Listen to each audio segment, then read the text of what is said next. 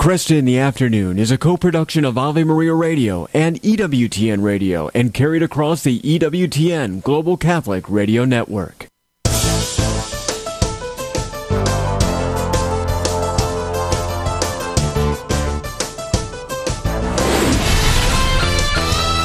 Broadcasting from the studios of Ave Maria Radio in Ann Arbor, Michigan, Al Kresta is ready for conversations of consequence. This is Kresta in the Afternoon. Good afternoon and welcome back to Kresta in the Afternoon. We've got a pretty exciting lineup today, and as you can hear, I am not Al Kresta. Al is still away on business. Continue to pray for all the good work we do here at Ave Maria Radio and EWTN as we propagate the gospel of Jesus Christ to the ends of the earth. As I mentioned earlier, we've got an intriguing lineup. In the first part of this hour, we'll be talking with the the renowned Joseph, Joseph Pearce, Joe Pearce, with whom we discuss what it means to say that God is not only reasonable, but is reason itself. And we draw from the principles of Pope Benedict XVI in his renowned Regensburg address. And then from there, we move forth to a conversation of a different level. We'll be talking to two brothers who are part of an effort to bring about a revitalization in the world of arts, combining the truths of the faith in the, the in the work of art. We'll be talking about music and literature and and dance and poetry and the like. And all of these will have to do with realizing that God's fingerprint is truly contained in all of creation. And a little beyond that, that He calls us to contemplate the true, the good, and the beautiful for the sake of contemplating His own life and love. The church reads into beauty. The church thinks about the reality of beauty by simply realizing that it's not just that beauty exists for its own sake. In fact, that's a that's a minimalistic and and frankly wrong way to think about beauty. Beauty can only be truly beautiful when it is contained in the right order of truth and goodness. And this is why we can only rightly say that within the created order, Christ's human nature was the most beautiful. But I want to take it a little step further than that. Christ and God is beauty itself. God is truth itself. God is goodness itself. And so, whenever we contemplate these things that are truly true and good and beautiful in the culture, and we elevate the culture, forming it with a Eucharistic, covenantal, biblical worldview, we see not only the thumbprint of God, we see the face of God slowly revealed to us, calling us to his glory. Let's take a look at the headlines. Thank you, Marcus, and good afternoon, everyone. This is your Ave Maria Radio News for Wednesday, January 10th. It's the feast of Saint Scholastica. And today's news is brought to you by Ave Maria Family of Funds at AveMariaFunds.com. The president of Ecuador is declaring an internal armed conflict in the South American country after a group of gunmen took over a live TV news broadcast. President Daniel Noboa on Tuesday ordered security forces to neutralize criminal groups in Ecuador who have been accused of spreading violence in the region. The order came shortly after a group of armed men interrupted a live TV broadcast in Quito, Ecuador's capital, so they could read a message on the air and started ordering staff members to get on the floor. Ecuador police later said all the armed men were arrested and that all the TV staff were alive. Florida Governor Ron DeSantis and former South Carolina Governor Nikki Haley will be the only White House hopefuls on the stage in tonight's Republican presidential primary debate. Alongside former President Donald Trump, they're the only ones that qualified for the CNN debate set to go down in Des Moines, Iowa, just days ahead of the state's first in the nation caucuses. Trump has chosen to skip the event, opting instead to take part in a Fox News town hall, with the latest polling showing him in first place, Haley in second, and DeSantis in third. And YouTube is looking to help out in medical emergencies. The streaming giant revealed Wednesday it's teamed up with multiple health organizations, including Mass General Brigham and the American Heart Association. The content includes videos regarding CPR, choking, and other urgent health matters. The move is part of YouTube's initiative to crack down on medical misinformation. In addition, viewers are urged to call 911 before looking up any material. From the AveMariaRadio.net news desk, I'm Dan McGraw.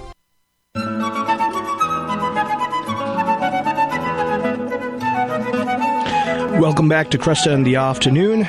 I'm Marcus Peter, filling in for Al. For this segment, as I mentioned earlier, we'll be talking about uh, the a very common discussion, a perennial discussion on the notion of faith and reason as being complementary. The question here is: Is God beyond reason?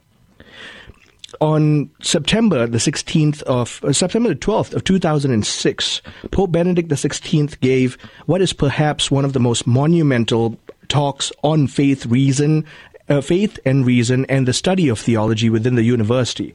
Here to talk to us about the reality of God and reason and linking it to the wisdom of modern lit- of classical literature is Joseph Pearce. Joseph is a senior contributor at the Imaginative Conservative. He's a native of England. Mr. Pearce is the director of book publishing at the Augustine Institute and the editor of the St. Austin Review. He's the series editor of the Ignatius Critical Editions and is the author of numerous books, including The Quest for Shakespeare, Tolkien, Man and Myth, The Unmasking of Oscar Wilde, C.S. Lewis and the Catholic Church, Literary Converts, and a whole host of other other titles. We invite you to visit his personal website at jpearce, that's J-P-E-A-R-C-E dot co. Right now, let's welcome Joseph to the show. Joseph, it's great to have you on the show. It's good to be with you.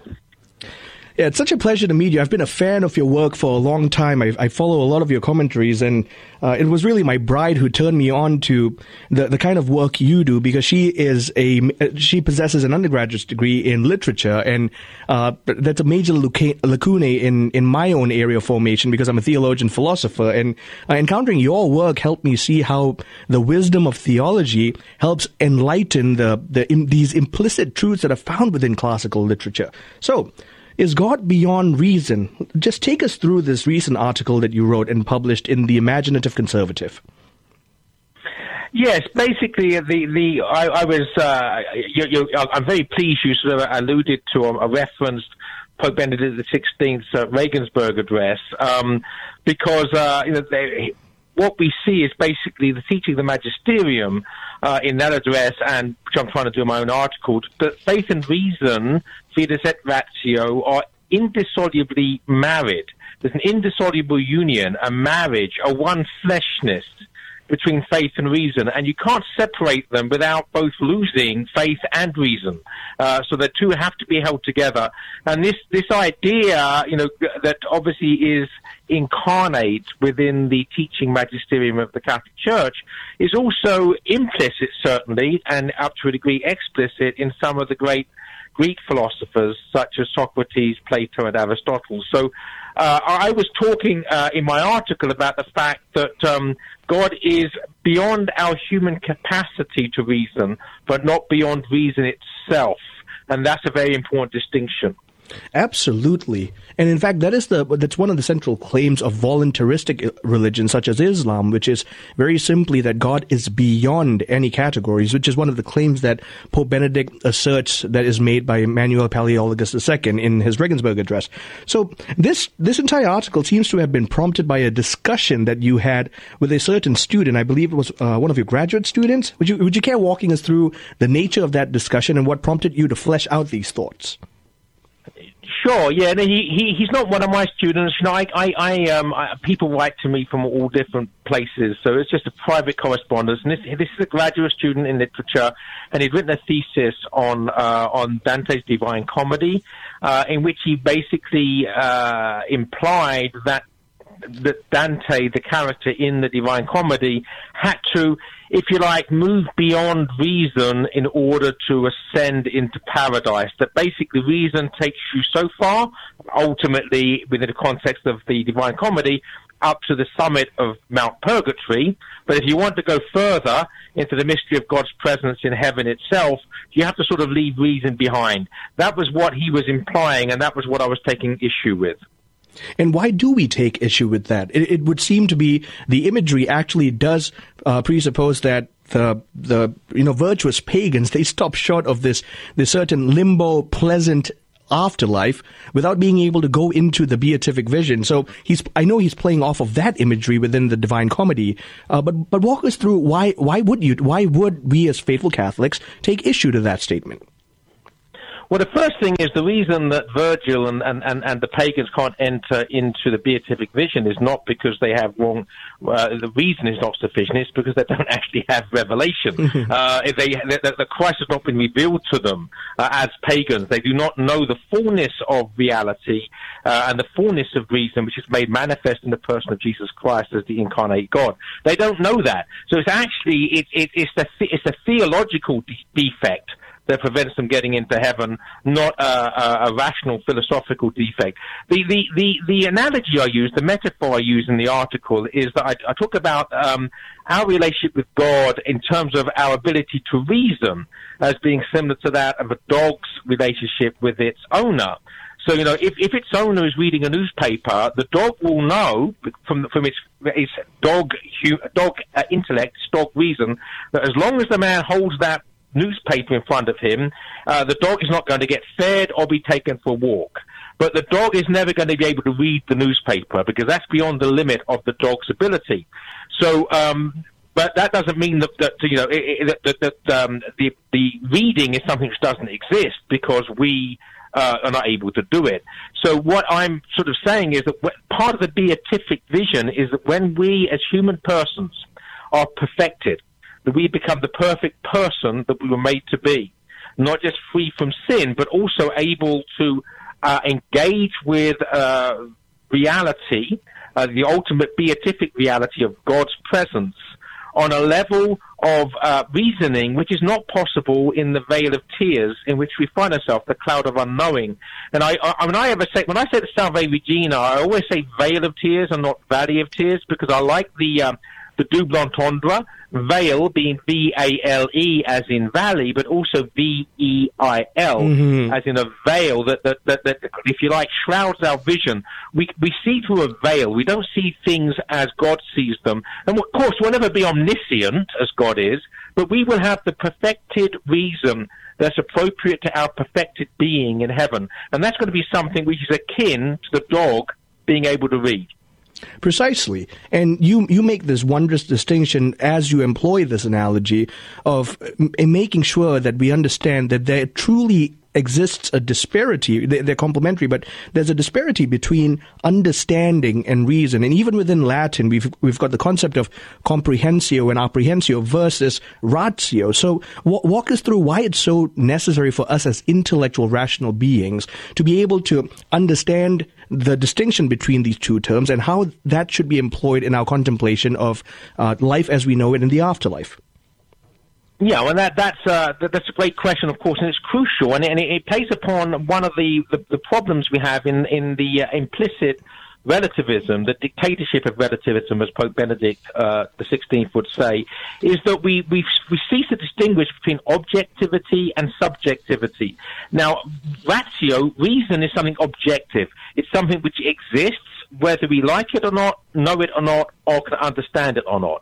Uh, whereas our understanding is something subjective. It's something which belongs to us. That my understanding of something is going to be different from your understanding of something. Um, uh, and that's something which is relative to each of us but uh, that it's not. It's something which is also subject to something bigger than itself, which is a, a reason. So, in other words, that we, that we may understand something to varying degrees, but the thing to be understood is real, regardless of our ability to understand it. So, that of course is true in the absolute sense of God. Um, that God is true in his fullness beyond our capacity to understand him as he understands himself. Um, but he is the Logos. He is reason. Um, in other words, all reason, if you like, shines forth from him and points back to him. And so reason is something which is, um, uh, transcends our ability to comprehend it. But it is not something which is irrational. And insofar as we comprehend it, we are, we are actually using reason. Insofar as we don't comprehend it, we have an inability to use reason. You know, I love that you employed the term dictatorship of relativism because precisely as you said, uh, uh, we can't co- completely comprehend reason itself, but we have an obligation to utilize reason, and God is reason. He's not bound by the category of reason, but He is reason itself. You know, thinking back to that uh, homily where Benedict XVI spoke about the dictatorship of relativism, it was the homily on, if I'm remembering correctly, it was on the event of the uh, of the funeral of uh, Pope John Paul II. Am I correct? In saying that? I think actually, I think actually it was the final homily he gave uh, uh, as Pope uh, as Cardinal Ratzinger prior to the election. That's of, right. Ironically, himself as Pope. Right. Um, that, that's where that's where he coined the term. Yes, exactly. And I remember reading. I remember reading reading that homily, and and I, I already thought to himself, this man would make a fantastic Pope long before he was elected. And as soon as uh, as soon as he was elected, I remember reading that in hindsight upon my conversion into the Catholic faith, thinking he doomed himself You know, after after giving that that homily, that that, that one last address, that rousing uh, hurrah to to the College of Cardinals, there was no way that the Holy Spirit was not speaking as clearly as he was through Bennett, through Ratzinger, then saying that this is the man who's going to lead the church in the footsteps of John Paul II and beyond. So uh, just going back to the Regensburg address then, and even that, that talk on the dictatorship of relativism, Benedict XVI highlights the problem of de-Hellenization and how it led to modern relativism as we know it. And you talk about Plato and Aristotle and how they were baptized by Augustine and Aquinas. We've got about a little under two minutes. Just, just help us understand the relationship between Hellenic philosophy and the theological thought of the church. Yes, basically the, the key thing is we talk about the, the, the union of, of, Athens and Jerusalem. If you like, that, that, that truth is revealed theologically through the covenant of the Jews and it's fulfilled uh, in the incarnation of Jesus Christ. And, and, and that's the theological path to truth. Uh, in Athens, we see the rational path to truth. Uh, through those that golden age of Greek philosophy, um, you know, four or five hundred years before the birth of Christ, and then Augustine adopts Plato, Aquinas adopts Aristotle, and we basically see Jerusalem and Athens, if you like, married, faith and reason, theology and philosophy married, uh, and, and the real glory of, of, of the Catholic Church. G.K. Chesterton said that the Catholic Church is the one continuous institution that's been thinking about thinking for 2,000 years. And, and, and, an institution that's been doing that in terms of faith and reason is an institution that should be listened to. And we should also say that it's an institution which is not a human institution, it's the mystical body of Jesus Christ, the fullness of which is found in the Church Triumphant, and all faith and reason leads ultimately to the beatific vision of God in the Church Triumphant. Thank you so much for your time on the show, Joseph. And I would love to continue these conversations uh, long after this. So uh, keep up your good work and just know that you're transforming intellects and lives. We want to thank you all for staying on the show. Keep staying tuned as we continue to, on Kresta in the Afternoon. I'm Marcus Peter.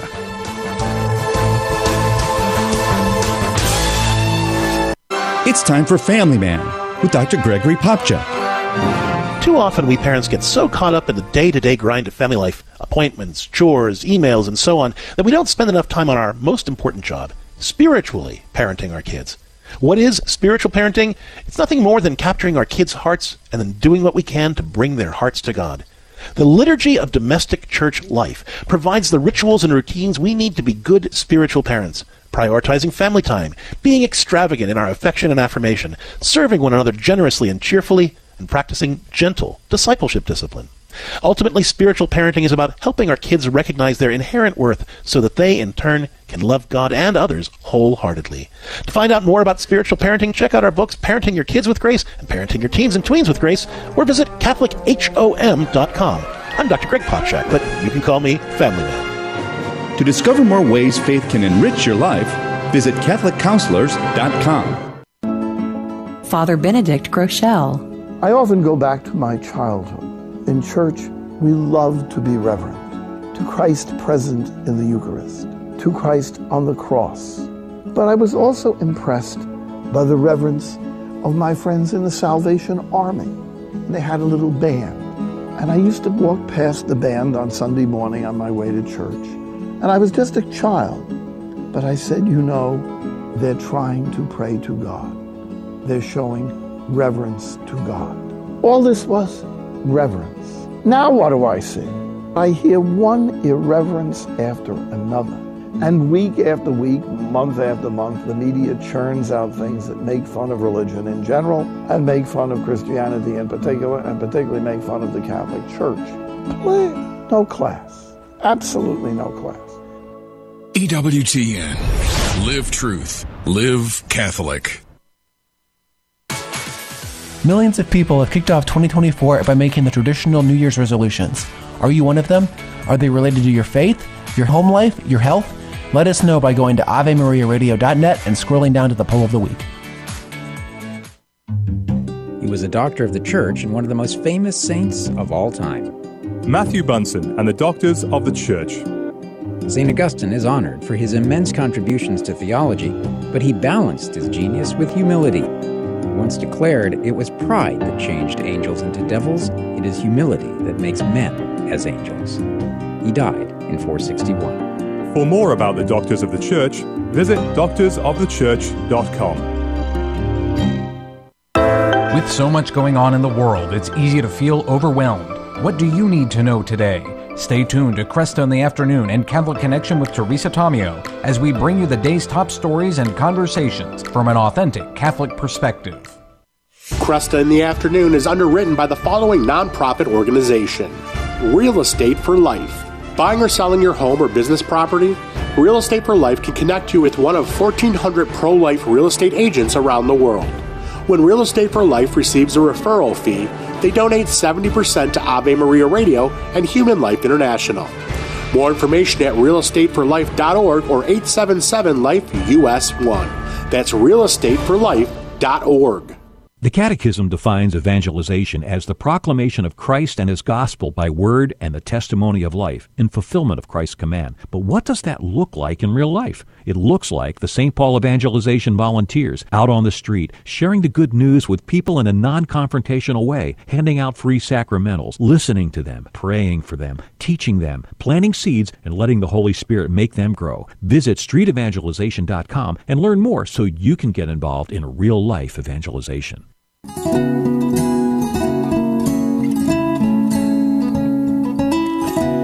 Hey, good afternoon. Welcome back to Kresta in the Afternoon. As I mentioned earlier, in this first hour, we, we're exploring in a kind of wider capacity this theme of the beauty, truth, and goodness of all of creation as it corresponds to the Creator who, who holds all these things in being. To admire the great masterpieces of Christian art in general prompts us to look into ourselves. It helps us overcome our interior fallenness for the sake of transcending it and ascending to God. In fact, Pope Benedict XVI, before he became Pope Benedict XVI, argued that today, for faith to grow, we must lead ourselves and the persons we meet to encounter the saints and to enter into contact with the beautiful. To that end, I'd like to introduce you to two brothers. This is their first time on the program Alex and Benjamin Wolaver. So, they're brothers, they're accomplished music- musicians, performers, and teachers of the faith. They form part of the Annie Moses Foundation, the mission of which is to populate the world of music, theater, and film with extraordinary artistry and moral integrity within the lens of the Catholic worldview of truth, goodness, and beauty. Alex and Benjamin, how are you guys doing? Great. great. Thanks for having us. be on the show. Oh, the honor's all mine, truly, genuinely. And I just want to put this out there. The, the way I got in touch with Alex and Benjamin is through their program that's right now being aired on Formed. And it's uh, my, my two and a half year old son's favorite program called The Wonderful World of Benjamin Cello. But what I discovered with their work in the Annie Moses Foundation has been stellar. So, gentlemen, I want to I want to open up the question, and I'll I'll kind of go back and forth between the two of you. Maybe we'll start with Alex. Uh, Alex, you and I were talking earlier, and you mentioned this this amazing conversion experience that brought you and your entire family into the Catholic faith together. Mm. So, just let's just start there, and then let's talk about your work with Faith in the Arts. Mm, sure. Yeah. Well, yeah. Thank you for having us on the show today. Um, it's an honor to, to speak to you, and we do have a, an unusual story. Um, you know, the the more uh, you learn and go around, I guess the more unusual it uh, you realize that it is. Everyone thinks uh, their own experience is somewhat similar to other people's, but we all have quite unique unique pathways um, to God and to, I mean, into the church particularly. Um, so for us, I would say music. You know, people talk about music being a unifier and that music brings people together, and music is literally the kind of the lifeblood of the life of our our own family. Um, and that started because our parents were, you know, professional songwriters and started training us in music when we were very young. Mm-hmm.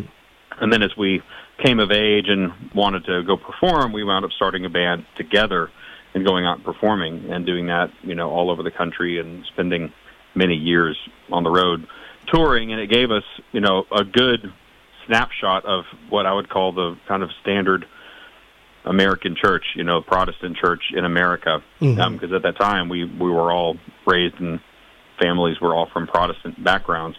Um, and uh, anyway, I guess that there's a dichotomy.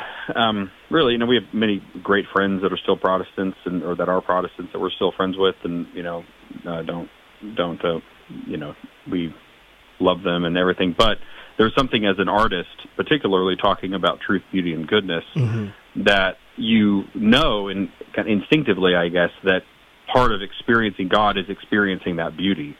And, you know, as you pursue excellence in your craft and grow that, uh, I guess we, we, I like to say theology is our family's uh, sport.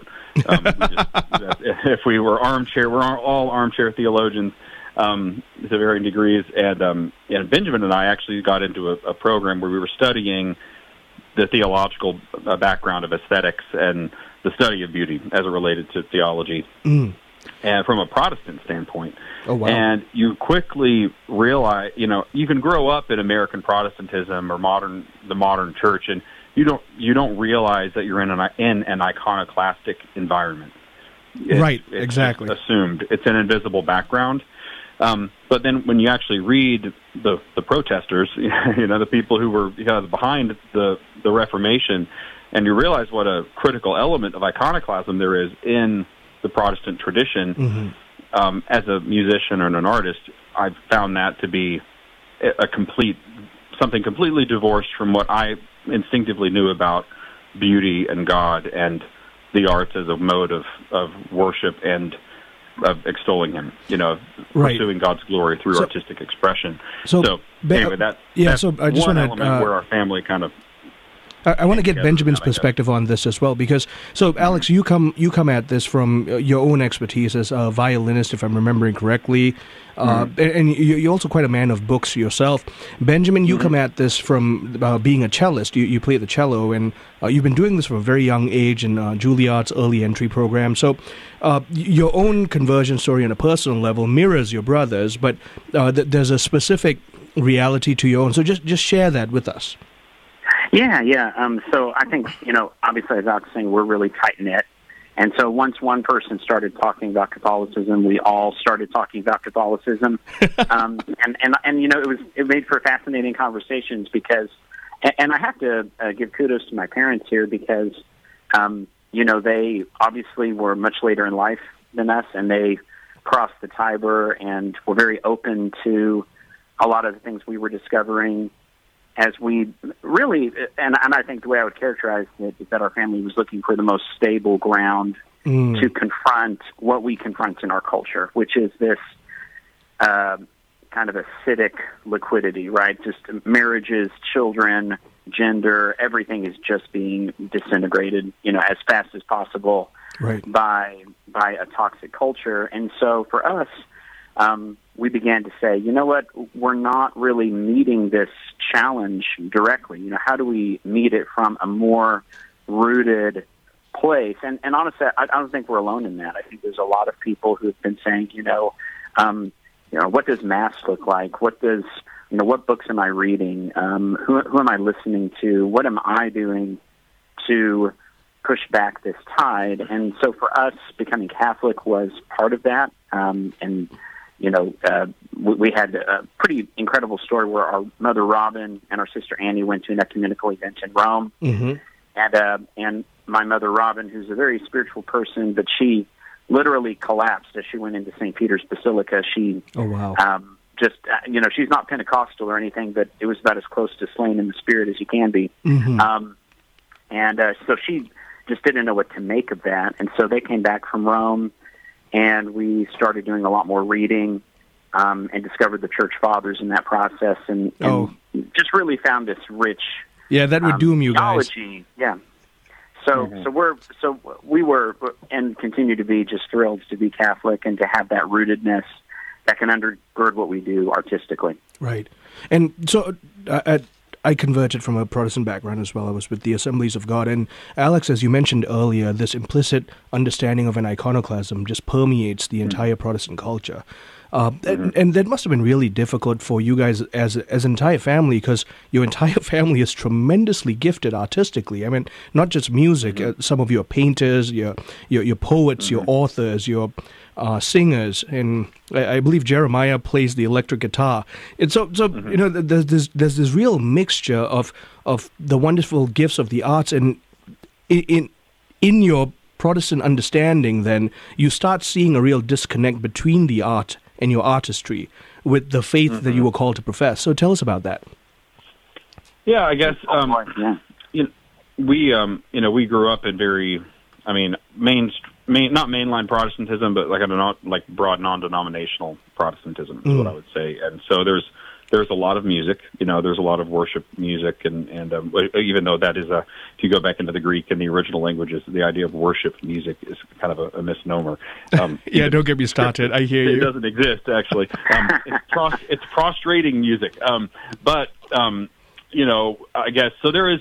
I, I mean, from a Protestant perspective, you'd think there is artistic expression going on, but it has to kind of stay in one small form. But as soon as you branch out into, and now there are a lot of people, you know, doing film and other things that are, Mhm. you know, from more of a faith perspective, you know, in varying ways. But but there's really no theological underpinning within what you call like system, the systematic theology of Protestantism Right. for making that, you know, or how that feeds in, even though it's still okay to have a giant screen of the worship leader in the church, you know, Mm. even though no other images are allowed, you know, Right. um, it's kind of an irony there, but, um, you know, and I guess in, if you get into some of the theologians like Francis Schaeffer, you know, from a Reformed background or these others, they go to tortuous lengths to try to find a kind of sola scriptura basis for, you know, things like non-representational art and other Mhm, things based on the Jewish temple and, and all this kind of stuff. And it winds up feeling very, I don't know, a little bit manufactured. People are trying to trying to create these uh, these bases when we have this rich multi-century history of Christian art. You know that that is being ignored, and I really think our own. Fam- I, it's interesting because as far as we can tell, our family was from the part of Germany and France. A part piece of our family was that was probably one of the first places hit with the Reformation Ah, um, and uh, kind of in, in, at the border of France and Germany. And so, anyway, I, I think that's indicative of our time because as postmodernism has become so powerful a force in culture and in the minds of most people, right. you have this other drive to a pre-modern tradition, and I think that those two forces are becoming clearer and clearer every day. Um, that you know, where in one sense you see people, you know, literally going into what you'd call insanity in any other in any other time, Right. um, with the lack of anything objective. Um, on the flip side, people are being drawn to something that is ancient and stable and uh, very rich in its humanity and in what we see as a human family. And that really, I guess, one of my pivoting a little bit to our own work, you know, one of my favorite paraphrase, this is not a quote, a paraphrase, you might know the quote, but Plato says that you need to train the young to love what's beautiful Mm. while they're young so that they love it by instinct when they are old That's right. when they're grown. And you know that for us is, uh, I don't know, a guiding light in some sense that you know we just thought we started having kids, and, and really the having kids is what at first drew me. I I, I had a, a moment where I realized that I did not agree with any one body of belief. There was no denomination that I thought was correct. Mm-hmm. I just had my own, you know, smattering of this and that that I thought were good ideas, and that I essentially believed that no one had read the Bible right except for me, um, which I knew was uh, statistically had to be impossible. So right, right. Becoming Catholic was part of growing a family and saying, where am I raising my children? Right. And how do we do that? So that's really where um, what began, but now our process with Wonderful World of Benjamin Cello. But so um, I'm going to have to. We are coming up on a hard break. Been talking to Alex and Benjamin Wolaver, brothers, musicians, performers, and teachers of the faith. Stay tuned as we continue the conversation. I'm Marcus Peter, filling in for Al Kresta on Kresta in the afternoon. Backed by popular demand is our trip through Portugal, Spain, and France. We start with a day in Fatima, following all the steps of the Little Shepherds. Santiago de Compostela, the ending point for the El Camino, is the home of the largest incenser. Visit the tomb of St. James the Apostle. Three days in Lourdes, which is quite indescribable. You'll have to come and see it to believe it. To learn more about your Ave Maria Radio trip, find the Ave Maria Radio travel tab at AveMariaRadio.net. Ave Maria School of Law is the Roman Catholic law school in the United States. Consistently ranked in the Princeton Review as one of the best and most conservative law schools, as well as pre law's most devout law school. Ave Maria School of Law provides a traditional legal education while emphasizing how the law intersects with the Catholic intellectual tradition and natural law philosophy.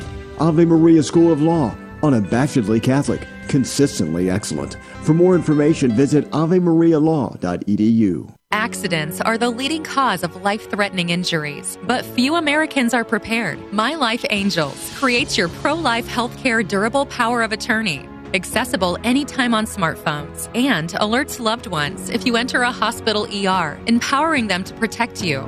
You can protect yourself and your family. Use code AVE at checkout today, and My Life Angels will donate 35% of your initial membership to Ave Maria Radio. More information at mylifeangels.com.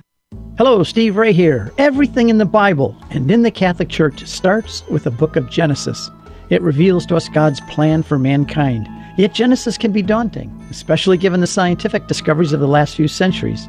Well, that's where I come in with my new book, Genesis, a Bible study guide and commentary. Discover a thoroughly Catholic approach to this exciting and dramatic ancient narrative that is so often misunderstood. You can get the book now on the store page at AveMariaRadio.net. Check it out. 60 on 10 with Monsignor Charles Pope. The second commandment you shall not take the name of the Lord your God in vain. The disclosure of a name in the ancient world belonged to the order of trust and intimacy, and so when God revealed his name to Moses, it was an extraordinary outreach to us, saying uh, that we were called to an intimate, trusting relationship with him. And so we should always reverence this name as a great gift. We should obviously never use God's name to curse or to blaspheme or to berate others. God's name is meant to bring blessing. And likewise, the vain use. Vain means empty. Uh, so some of these expressions like, oh my God, or you know, and so on, uh, need to be avoided as well. Vain means empty, and those are using God's name as an empty kind of expression of exasperation. And then finally, never ever to use God's name to swear an oath falsely. God is the God of truth. The second commandment, you shall not take the name of the Lord your God in vain. For more about the Ten Commandments, visit EWTNRC.com. What is the most spontaneous form of prayer? The Catholic Catechism says it is the prayer of petition. Through prayer of petition, we express our awareness of our true relationship with God. We are not creatures of our own making. We did not begin ourselves, nor will we end ourselves. We are not the masters of adversity. We are sinners who know we have turned away from God. Our prayer of petition is already a turning back to Him. In the risen Christ, the Church's petition is buoyed by hope. The first movement in the prayer of petition is asking for forgiveness. That is, says the Catechism, a prerequisite for pure and righteous prayer. In the hierarchy of petitions, we pray for the kingdom, then what is necessary to welcome and cooperate with its coming. When we share in God's saving love, we understand that every need can become the object of petition. Christ is glorified by what we ask the Father in His name. This is Peggy Stanton, and this has been the Order of Malta's Minute with the Catechism.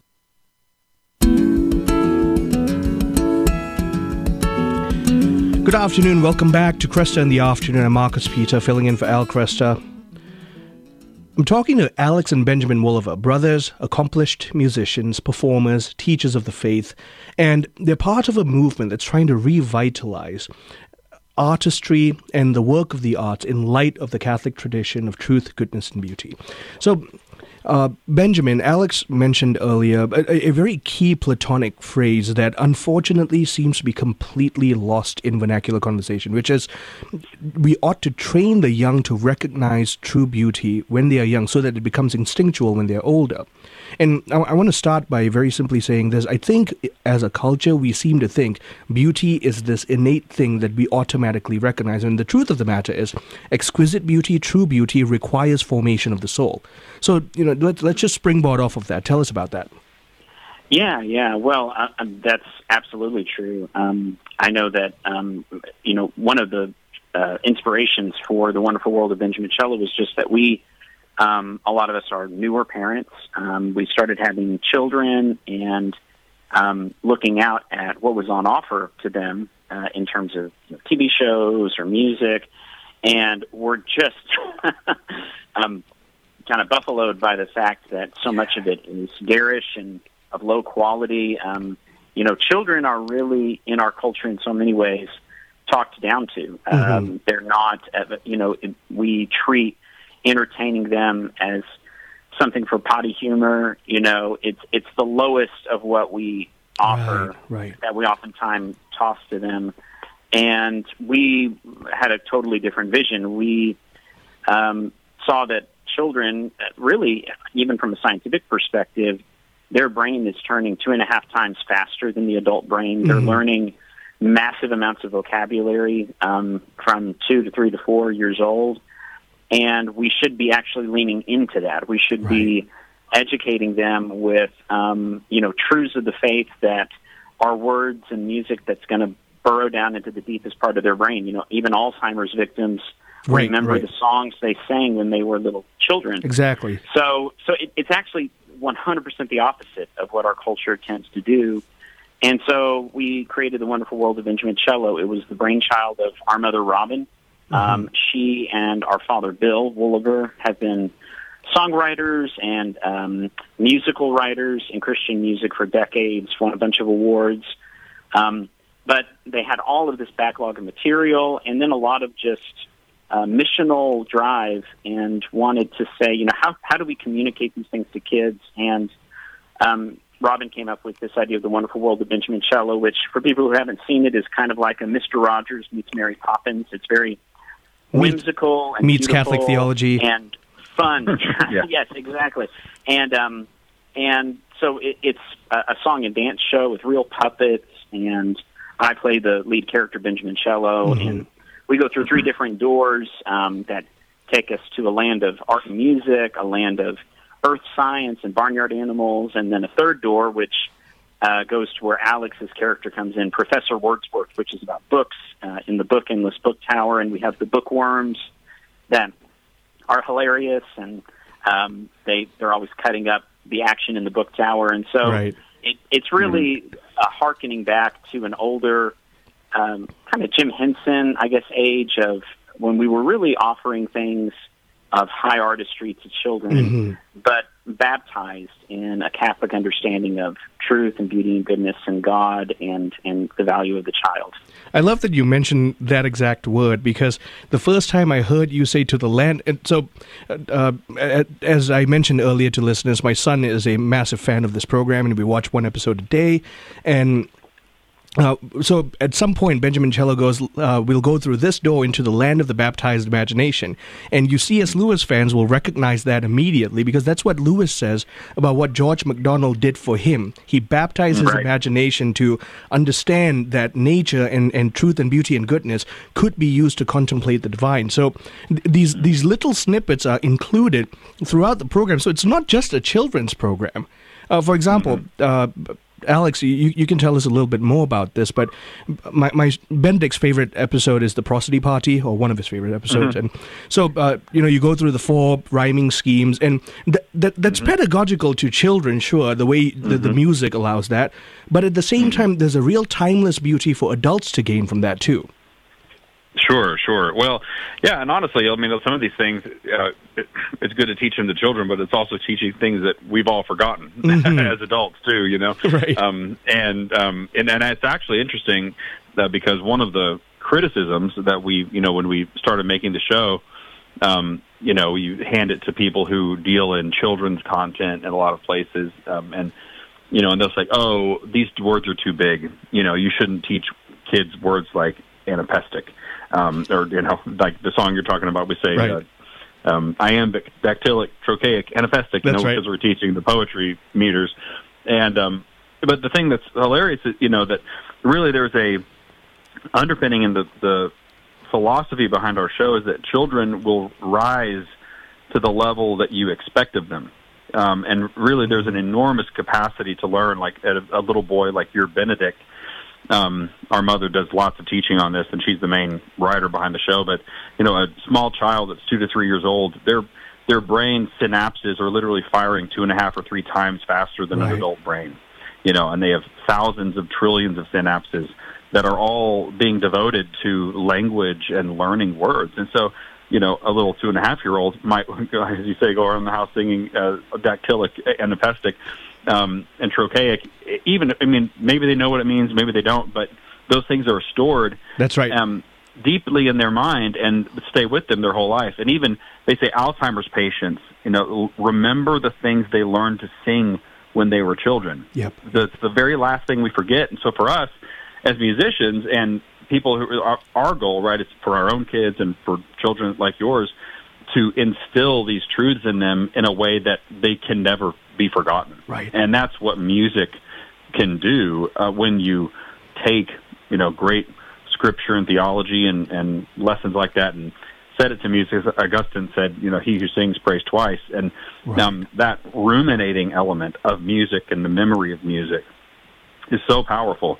Um, but often for children, it's just meaningless ditties that are being sung, you know, to music that are that are, you know, you can switch out whatever words you want, but and you can choose to have them be hiding scripture and Yeah. um, the deepest truths of life in that music, or they can be, you know, uh, meaningless ditties. So that is something that has been so powerful and and honestly rewarding and and um, makes us very happy. You know, to see people and families like your own, you know, attest with testimonies of how that's worked in their own houses. So Oh, absolutely. And it's made uh, our teaching of the faith and handing it down to our children a lot easier too, because we've got beautiful illustration, we've got beautiful storytelling and artistry now that goes along with mommy and daddy sharing verbally what's going on in the faith. So Mm. that's been Mhm. wonderful. I want to uh, build off your point real quick. A lot of people don't know this about Friedrich Nietzsche, but towards the end of his life, as he was going through this massive mental breakdown and, and having lucidity on and off. The, the the points where he did have some kind of control. The one thing that many people testified to him doing was re-singing or reciting the psalms that were read to him when he was a child. Now, this was a man who was known as a consummate atheist, right? Mm-hmm. But but in mental breakdown, those were the things that were coming out because we, just like you said, I think we underestimate the power of forming children in the right way from a young age because their brains are really absorbing this, their souls are hungry for this. So, Benjamin. Mm-hmm. To that end, I'd like you to just share what you what you guys do at the conservatory in forming young artists, in informing them to appreciate beauty and put forth beauty into the world. Yeah, yeah. So we started the conservatory probably 10 years ago, um, a little over 10 years ago, and it really grew out of our touring as a band. So so people kind of have a sense of this. It's a little bit of a complicated story. So we we're a family band called the Annie Moses Band. We the oldest three of us were Juilliard trained. We left Juilliard and started touring, and this was way back in uh, 2002, 2001, and uh, toured and performed all over America and abroad, and had a lot of success with that. And then we started doing educational events. Um, one of which we still do called the Summer Music Festival, which is um, the first two to three weeks in July, um, every July, and um, and the festival was just a huge success. Um, you know, we kind of do what we normally do, which is we pour ourselves far beyond what I think anyone would ever expect into the kids that come. You know, we Mm. I remember in early years because what we do is we will look at a profile of every child or every teenager, and we will literally um, mark down their strengths and weaknesses, what they want to do, and we'll craft a whole show that fits that. So, you know, we might, because our dad is an arranger and a composer, he might be arranging an Americana song for these three girls and putting in exactly the right key for them. You know, it, it's a level of tailoring that just is extraordinary for music and music education. But we've seen and saw really from the beginning how it was transformational because um, you know these young performers they just don't get that kind of one-on-one uh, focus. Um, you know, a lot of times they're playing pre-wrote repertoire Right. um, that may or may not fit them, may or may not be something they're interested in, but we're able to give them a professional live performance experience, doing something that they're passionate about that fits them in personality and skill level. So, you know, we would have uh, kids come and leave and say, I'm joining two orchestras and I'm, you know, completely reinvested in my music. So we've been doing that for uh, really as long as we've been a band, but maybe 10 years into our uh, work at the festival, we had a lot of families say, listen, we want this all year round. Mm. You know, the, the amount of intensity and focus we're getting in July, we're not getting at home. Can you teach us? So we started the conservatory, and at first it was a small program that would move from you know church to church and you know school to school, just kind of finding uh, here and there to to suit uh, the number of people that we had. And it grew from there to the point now that we have a, a campus that's in Columbia, um, where we have just finished last year renovating a theater called Packard Playhouse, and we've started putting on Broadway shows featuring a lot of the students that come to the conservatory. So the conservatory is really a performing school. It's Right. about um, you know honing your craft, um, but not just being an instrumentalist. Instead, you know, we teach everything from songwriting to composition um, to you know drama. Um, we've had a few students that have literally written symphonies, not one, like multiple, because they're mentoring with my dad, who's you know uh, uh, just an incredible mind, and um, so it's really an apprenticeship program. It's a discipleship program. It's a protege program about this discipline of creating beauty in the arts. Um, and we make a point to share, you know, really every day in the God in the Arts classes, uh, the philosophy and the theology and the aesthetic Right. um, perspective that we want to undergird it. And you know, it's interesting because we find that um, the world, you know, as, as Jesus said in his parable, I think it was the parable of the uh, the fishing net. You know, there's there's all kinds of people out there, and and one of the things that we've discovered uh, just in education and teaching is there are a whole lot of uh, kids that are just empty. You know, that they, you know, they've been eating fried McDonald's food out in the culture, Yep. and they just don't have. They don't even know what the purpose would be for their artistry beyond TikTok fame or you Mhm. know some and and so really what we are praying the conservatory does over time is nurture leaders, people who can go out into the world and be transformational in their impact through their skill and through their Christian witness. So, uh, Alex, just building off of what Benjamin just said, uh, and Annie uh, says that in the promo for the conservatory as well, which is that the arts have been tainted by flamboyant pageantry and the notion of celebrity. And, but but what you guys are doing at the conservatory is vastly different. So, tell us about what doing good art actually looks like. Hmm. Well, it's difficult. Um, I mean, it is a challenge for artists to find that intersection of, say, authenticity and quality and commerce or commercial commercial uh, validity. Um, and I think, and particularly, that is true because the gatekeepers for much of what gets promoted or put out as art um, are not for expressions of truth, beauty, and goodness that we're talking about Right, going out into the world. They kind of have a philosophical antipathy to that. Um, and so you often find that things that are true uh, might not be beautiful, or Right. things that are beautiful might not be good. That's right. Um, and um, those, um, so it's it is um, a Alex- challenge. So it's Alex, I'm so sorry. We're hitting a hard break. Uh, I'd love to continue this conversation in the future. I've been talking to Alex and Benjamin Wolaver, brothers, performers, musicians, and teachers of the faith. Stay tuned as we round off this hour. I'm Marcus Peter filling in for Al Kresta on Kresta in the afternoon. The Catholic Church teaches that Jesus Christ is literally and wholly present, body and blood, soul and divinity, under the appearances of bread and wine. Feeding 5,000 from a boy's five barley loaves and two fish, as recorded in John chapter 6, is quite a miracle. Yet the next day, Jesus downplays it in verse 27. Do not work for the food that perishes, but for the food that endures for eternal life, which the Son of Man will give you. Likewise, God's provision of manna to the Israelites in the desert was also a great miracle, yet Jesus similarly downplays it in verse 49. Your ancestors ate the manna in the wilderness, but they died. This is the bread that comes down from heaven, so that one may eat of it and not die. Jesus is clearly stating that his Eucharist is greater than both of these amazing miracles, and the Catholic Church absolutely takes him at his word.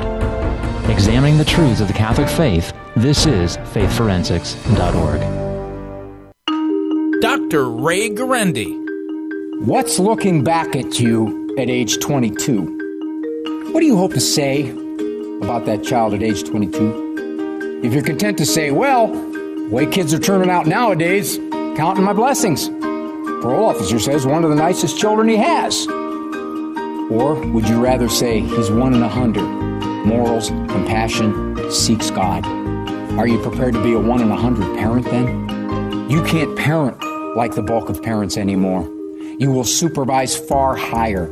You will screen out toxic media sewage at a rate unlike all of your friends perhaps your family. No guarantees as to what will be looking back at you at age 22. But you want to be able to say, I think he's one in a hundred, then you be a one in a hundred parent.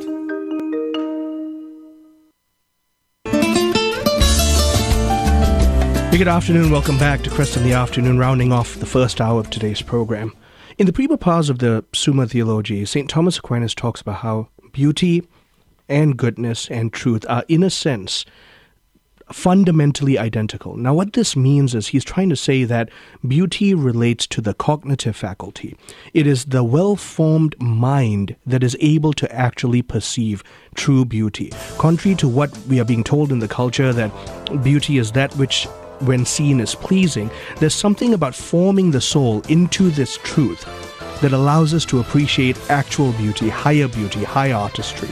So we as parents have an obligation to form our children to that from the youngest age possible. So look up the program, The Wonderful World of Benjamin Cello, and stay tuned as we continue on Kresta in the Afternoon. I'm Marcus Peter.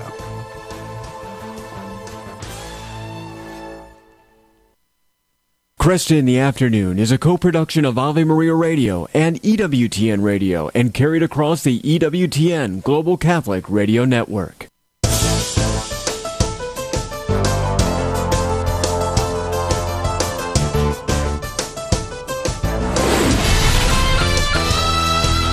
Broadcasting from the studios of Ave Maria Radio in Ann Arbor, Michigan, Al Kresta is ready for conversations of consequence. This is Kresta in the Afternoon.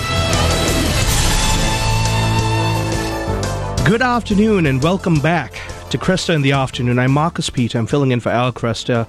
For those of you joining us this hour, Al is away on business. Continue to pray for all the good work we're doing here at Ave Maria Radio and EWTN as we work to proclaim the gospel of Jesus Christ to the ends of the earth. In this hour, we'll be talking to the inimitable Steve Ray about the notion of God's calling for man. Now, I want to be very specific when we talk about this here. On the one hand, when we talk about how God speaks to us, we tend to, it's very common for the average Christian to think of some kind of inner locution, and therefore it's a gift that's given specifically to some people and no one else, and, and, and few others at the very least. When the fact of the matter is, God speaks to all his children. If, if I were to borrow an adage from a priest friend, it is a bad father who would desire a relationship with his children and not communicate with them. In his apostolic exhortation, this post-synodal apostolic exhortation entitled Verbum Domini, Pope Benedict XVI told us that we find ourselves faced with the advent of a reality which is absolute. That God our Father speaks to us about his inner life. And the Johannine prologue, this uh, the great introduction to Christ as Logos, demonstrates to us that God is not only eternal, Jesus is not only eternal, that he is eternity itself. And this eternity decided, chose to become finite. The unlimited chose to take on limited human form. The immaterial chose to assume material human nature. He created us in his image and likeness, and he assumed our nature that he may once again wed ourselves to us, despite the fact that we willingly chose to sin against him. And so he continues to speak to us through the church, through the liturgy, through the indwelling of the Holy Spirit, through little promptings within our souls. But most primarily, he speaks to us through his word, and that is through sacred scripture and sacred tradition. And that's what we're going to be talking about today the calling of God in the word of God. For now, let's take a look at the headlines. Thank you, Marcus, and good afternoon, everyone. This is your Ave Maria radio news for Wednesday, January 10th. It's the feast of Saint Scholastica. And today's news is brought to you by the Ave Maria family of funds at AveMariaFunds.com. U.S. officials are calling accusations of genocide against Israel meritless. Following a meeting Tuesday with Israeli officials in Tel Aviv, Secretary of State Antony Blinken called the genocide case against Israel a distraction. This comes as the International Court of Justice is preparing to hear a case this week brought by South Africa accusing Israel of committing genocide against Palestinians in its war on Hamas. Blinken, meanwhile, said the U.S. is urging Israel to scale down its military operations and reduce civilian casualties in the Gaza Strip. He also called for the release of hostages held by Hamas. Alaskan Airlines is facing new troubles following a scary incident in which a panel blew out of a plane during a packed flight last week. An Alaskan Airlines flight from Everett, Washington to Honolulu was redirected to Portland on Tuesday due to an issue with its radio. On Friday, the door plug on an Alaskan Airlines Boeing 737 9 MAX aircraft blew out during ascent, tearing a passenger's shirt clean off his body. And coming soon, mints that taste like Miller Lite. The beer brand plans to start selling beer mints this Friday that are hailed as having the freshness of a mint, but the great taste of Miller Lite. The alcohol free mints are being marketed for those taking part in Dry January, where people abstain from or at least cut back on alcohol for a month. The mints are 5 bucks for a tin of 40 and will be available at MillerLiteBeerMints.com. From the Ave Maria Radio.net news desk, I'm Dan McGraw. Good afternoon. Welcome back to Kresta in the Afternoon. I'm Marcus Peter, filling in for Al Kresta. Today's first reading is not unfamiliar to many of us. It's taken from 1 Samuel chapter 3 verses 1 to about 20 and it speaks of Samuel's first hearing of God's voice. Now there's a lot that can be unpacked in this reading. And the most common part of this reading that we all know has to do with God calling him, Yahweh calling him, and his response, Here I am, you called me. Here I am, Lord, you called me. So speak, for your servant is listening. So to unpack this for us, we have no stranger. We have a dear friend, Steve Ray, who is, amongst other things, a pilgrimage leader to the Holy Land, Rome, and other sites. He is a prolific author, converted to Catholicism in 1994, author of Crossing the Tiber Upon This Rock and other books, including the brand new study on the book of Genesis. He's the host and producer of the Footprints of God DVD series, and he's been to the Holy Land more than 200 times in his lifetime. Steve, my friend, how are you doing?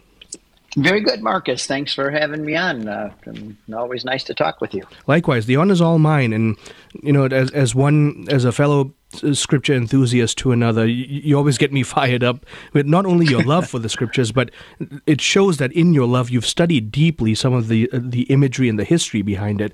So. I want to I want to start right there, Steve. Uh, t- today's reading, we've got young Samuel sleeping in the house of Eli in the temple, and God, Yahweh calls him, and we've got kind of this first encounter between God and Samuel. So, unpack to us some of the imagery that we might be missing on the surface. Well, yeah, just imagine you're a little boy and you've been raised in the temple and you hear a voice at night and it says calls your name so what i like to do is kind of put myself in those situations uh, now the temple was not in jerusalem it was in shiloh which is up in the uh, Palestinian West Bank of today for about 360 years. Mhm. It was uh, the temple was up there in Shiloh. If you want to see the place, look at my movie David and Solomon that we made because we filmed it all, um, the whole story, and showed where this was.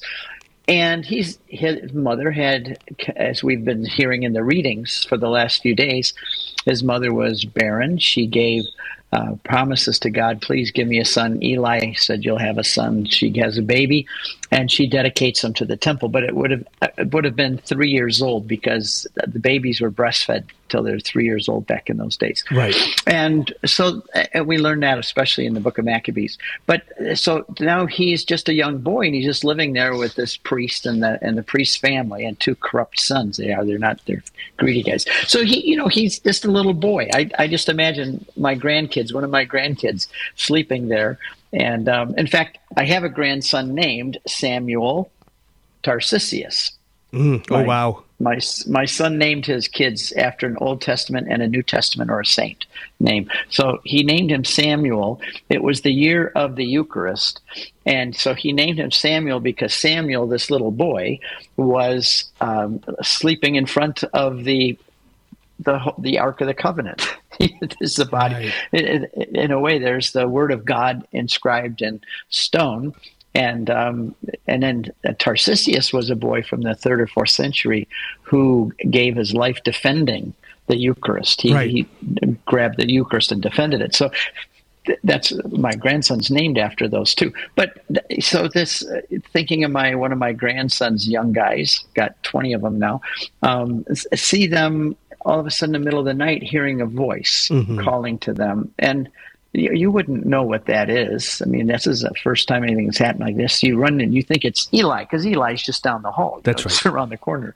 Eli, what what did what do you need? And he said, "Well, I didn't call you. Go back and go to sleep. Maybe it was a dream. Who knows what it was?" So he goes back, and he was sleeping where the ark of the Lord was.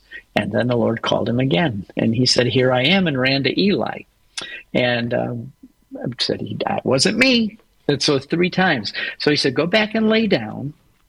And if you hear the voice again, it might be God, probably is God, and say, Here I am, for you called me. But he, uh, let's see, here was exact wording. Uh, Eli says, Go lie down, and if he calls you, you shall say, Speak, Lord, your servant hears. Right. So he went back and laid down in his place. You know, I, I, I doubt he fell back asleep because this is happening to me. I'd lay there with my eyes wide open. And Right, the Lord right. came. so, you know, I try to, it, it's one of the things that we talk about Lectio Divina, um, meditating and praying over the Word of God. And in a lot of ways, I have a good imagination. Should try to put yourself in the shoes here. Uh-huh. Um, so then the Lord came and he called, as at the other times, Samuel, Samuel. But you know, we say Samuel, but uh, uh, that's not the way he would have heard it because in Hebrew, which his name is Shmuel. That's right. That's how you say it in Hebrew, Shmuel. And it means that his name is God. Right. So then he says, Speak, for your servant hears. And the Lord said to Samuel, Behold, I'm about to do a great thing. And then he announces what he's going to do, and that he, uh, one day, and that on that day I will fulfill against Eli all that I've spoken concerning his house. So he, against Eli. So this little boy's being given kind of inside information about something that's going to happen to his boss. In Right, a way, you right, know, right. Eli's the boss, and I declared to him, "I'm about ready to punish his house forever." Now, what does a little boy do with that kind of information? Well, he sits on it. Yeah, yeah, I would too. Because Eli says, go talk to him. And then he comes back and says, well, guess what, Eli? He said he's going to devastate your house and your sons. Um, no, he sits on it. He has to. And so then God tells him what he's going to do. So here we have Samuel. He is the last of the judges, so to speak. The book of Judges Mhm, just precedes First Samuel. and we have, I think, there's uh, 16 of them who come to deliver Israel over a 300 year period or so. Mhm. And now he's the last. Uh, he's got the distinction of being the last of the pro- of those judges, but he's also the first of the prophets now, and he's going to become a prophet. And so Mhm. he he kind of it's kind of a he's got his foot in both camps. The Right, judges right. and now the prophets. So, but anyway, I just I see this young boy, and so he knows that God's called him, and now he has to. And and, and by the way, Marcus, and I know you know this, but in the Bible, fourteen times we read the words "Here I am, Lord," or "Here am I, Lord." Right. Um, that's right. and So that that variation of Hineni, yeah. Yeah, so if, if uh, just a way to see that, it, it's been twice Abraham says it, once Jacob says it, Moses says it, Tobias, uh, Isaiah, Ananias, who was to, to lay hands on Paul, said it, and five times we see those words here in Samuel. And God Himself uses that phrase, Here I am, twice to show His accessibility to us. So the idea is that it, for all of our listeners, if you ever hear the voice of God in the middle of the night, just say the proper way that the Scripture teaches, "Here I am, Lord," and then shut up and wait for Him to tell you what He wants to say. Although to be fair, I think even as grown adults, if we actually heard the audible voice of the Lord in the middle of the night, it would terrify us. I, I jump would, out of bed. Yeah, you know, I, I have to say this real quick. It, some of the biggest decisions Janet and I, my wife and I, have made in our life came from dreams, Mm. and they weren't a, vis- a voice of God speaking, so to speak, but they were very vivid dreams. I can think of three of them that set the whole course for our our life. Wow. So, So I, I want to uh, dive into some of the minutiae here. A, a lot Yeah. of people take for granted the fact that, first of all, so we have the biblical tradition of Samuel being given to the temple when he was three years old, which was really hard for Hannah. Because as you mentioned earlier, not only is she barren, barrenness, ba- like today, because of you know second and third wave feminism, there's this kind of almost celebration when a woman has lesser children. But the fact of Yes. the matter is, in the biblical narrative, her not having children was seen as a curse. Well, it, it, it always was because, see, today we have all these welfare programs and women own property and they own businesses and they have big bank accounts they can. And they, but in those days, women didn't own property. And, and there was one situation in the book of Numbers where uh, uh, some women were given their proper father's property. It was a very unusual ex- um, exception. So, first of all, the women didn't own property or have career jobs, so to speak, necessarily. Mhm. And there was none of these uh, programs, governmental programs. A woman who eh, does she she depends on her father. And then the father hands her off to a husband. Right. So the father takes care of her for the first part of her life. The husband takes care of her for the middle part of her life. And then the great hope is to have a son because mm-hmm. husbands die. And we see that many times in scripture. And the sons take care of the mother. This is why women were so desperate to have a son, not a daughter, because a daughter would go and live with another family with her husband and their family. Mm-hmm. But she had to have a son, and that was such a crucial thing. We see it with Sarah also in the book of Genesis. Right. That not have a son means that in your old age you could be destitute, which brings us to the Lord at the cross, because that's why Mary had no other sons. There was relatives, yes, but she didn't have any sons, mm-hmm. and therefore Jesus said, "Woman, John is now going to be your son, and John, take care of my mom." You know that that honestly, w- when I was an anti-Catholic Protestant, that was genuinely knowing the historical context, the nail in the coffin for the argument of Jesus having siblings through Mary. Yeah, that was it's a tough one. Literal impossibility. If if Jesus gave her to John, he was literally saying, acknowledging no one, no other son was there to care for Mary. So c- clearly, James and John were not the brothers of Jesus the way you and I would understand brothers today. Right. Exactly right, and and um, so th- uh, we, that's another whole topic about her ever virginity, and Mhm, the, um, but but th- but that just shows the the necessity of a woman having a son. So she, uh, Hannah, and by the way, that's the name Anna in the New Testament. Mm. Anna is the Greek for Hannah of the Hebrew Old Testament. Just so if anybody's name is Anna, they know where it came from. So that, that's she's giving her Social Security, welfare uh, checks away in a sense. Mm. She's she's giving away her whole retirement plan. It would be like a woman today who has all of her retirement set up in her and and she's count and knows her husband's probably going to die before she does, and that often happens. And instead of keeping all that, she gives all of that to the temple. This is really, in a way, to view what Hannah did because she's Right. giving away her son to the temple in her old age. She she gave away her whole life, so to speak. Yeah, exactly. The whole the whole thing a woman prays and longs and desires more than anything else is to have a son. So, Uh, you know, we're, we're going to come up on a hard break here, and we, I want to continue this part of the conversation. But uh, the, the fact of the matter is, when Samuel is given, it, the scriptures tell us that his father, Elkanah, was of the tribe of Ephraim, and that presents a problem because Samuel is doing priestly work, including maintaining the lights on the altar and sleeping before the ark. Yeah. So, yeah, Yeah. I'd like to hear you talk about that on the other side of the break. Been talking to Okay. Steve Ray, who leads pilgrimages to the Holy Land, Rome, and other sites, and is a prolific author. And we'll continue the conversation on the application of Scripture in today's readings and the call of God. I'm Marcus Peter, filling in for Al Kresta on Kresta in the afternoon.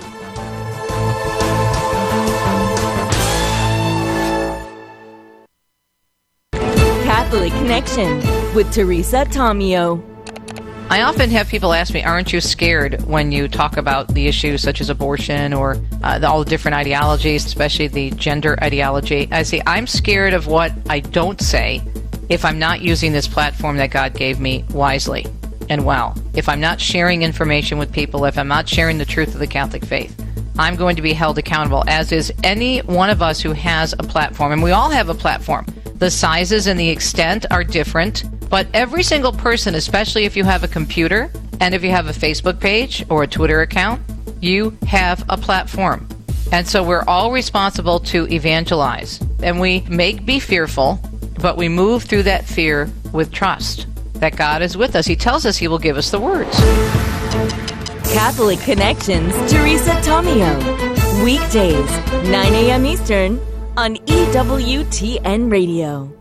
How did the first community of believers in Jerusalem pray? The Catholic Catechism tells us that as Christ's disciples were gathered together on the first Pentecost, the Spirit of the promise was poured out on them. They were in one place, devoting themselves to prayer. The Holy Spirit came to teach the church, to recall for her everything Jesus said, and to form her in a life of prayer. The first community devoted themselves to the apostles' teaching and fellowship, to the breaking of the bread and prayers. This sequence is characteristic of church worship founded on apostolic faith, lived in charity, and nourished by the Eucharist. The faithful hear these prayers and read them in the Scriptures and make them their own, particularly the Psalms. Thus, the Holy Spirit keeps the memory of Jesus Christ alive in His church at prayer. He leads her to the fullness of truth. He also inspires new formulations to express the unfathomable mystery of Christ at work in His church. This is Peggy Stanton, and this has been the Order of Malta's Minute with the Catechism. Millions of people have kicked off 2024 by making the traditional New Year's resolutions. Are you one of them? Are they related to your faith, your home life, your health? Let us know by going to AveMariaRadio.net and scrolling down to the poll of the week. With so much going on in the world, it's easy to feel overwhelmed. What do you need to know today? Stay tuned to Kresta in the Afternoon and Catholic Connection with Teresa Tomeo as we bring you the day's top stories and conversations from an authentic Catholic perspective. The wisdom of Mother Angelica. I want you to have such confidence in the Lord that you'll find such hope and see the beauty of the Lord, the majesty of God. What did our Lord say, huh? If your sins are as scarlet, oh, what? What's going to happen? They shall be made white as snow. EWTN. Live truth. Live Catholic. CMF Curo is a Catholic healthcare ministry providing families nationwide with a better solution centered around whole health, spirit, mind, and body. Our members share their medical burdens within a faith filled community. At CMF Curo, our members have access to a spiritual director, concierge services, and other health and spiritual resources. Find out if CMF Curo is a better solution for your family. Visit mycatholichealthcare.com. That's mycatholichealthcare.com. Would you get on a plane that doesn't have a pilot? Investing in passive index mutual funds may present the same issue. The Ave Maria mutual funds are actively managed by seasoned investment professionals to help you meet your investment goals in a morally responsible way. Ave Maria funds are managed to conform to pro-life and pro-family values. Long-term investors could invest in the no-load Ave Maria mutual Fund.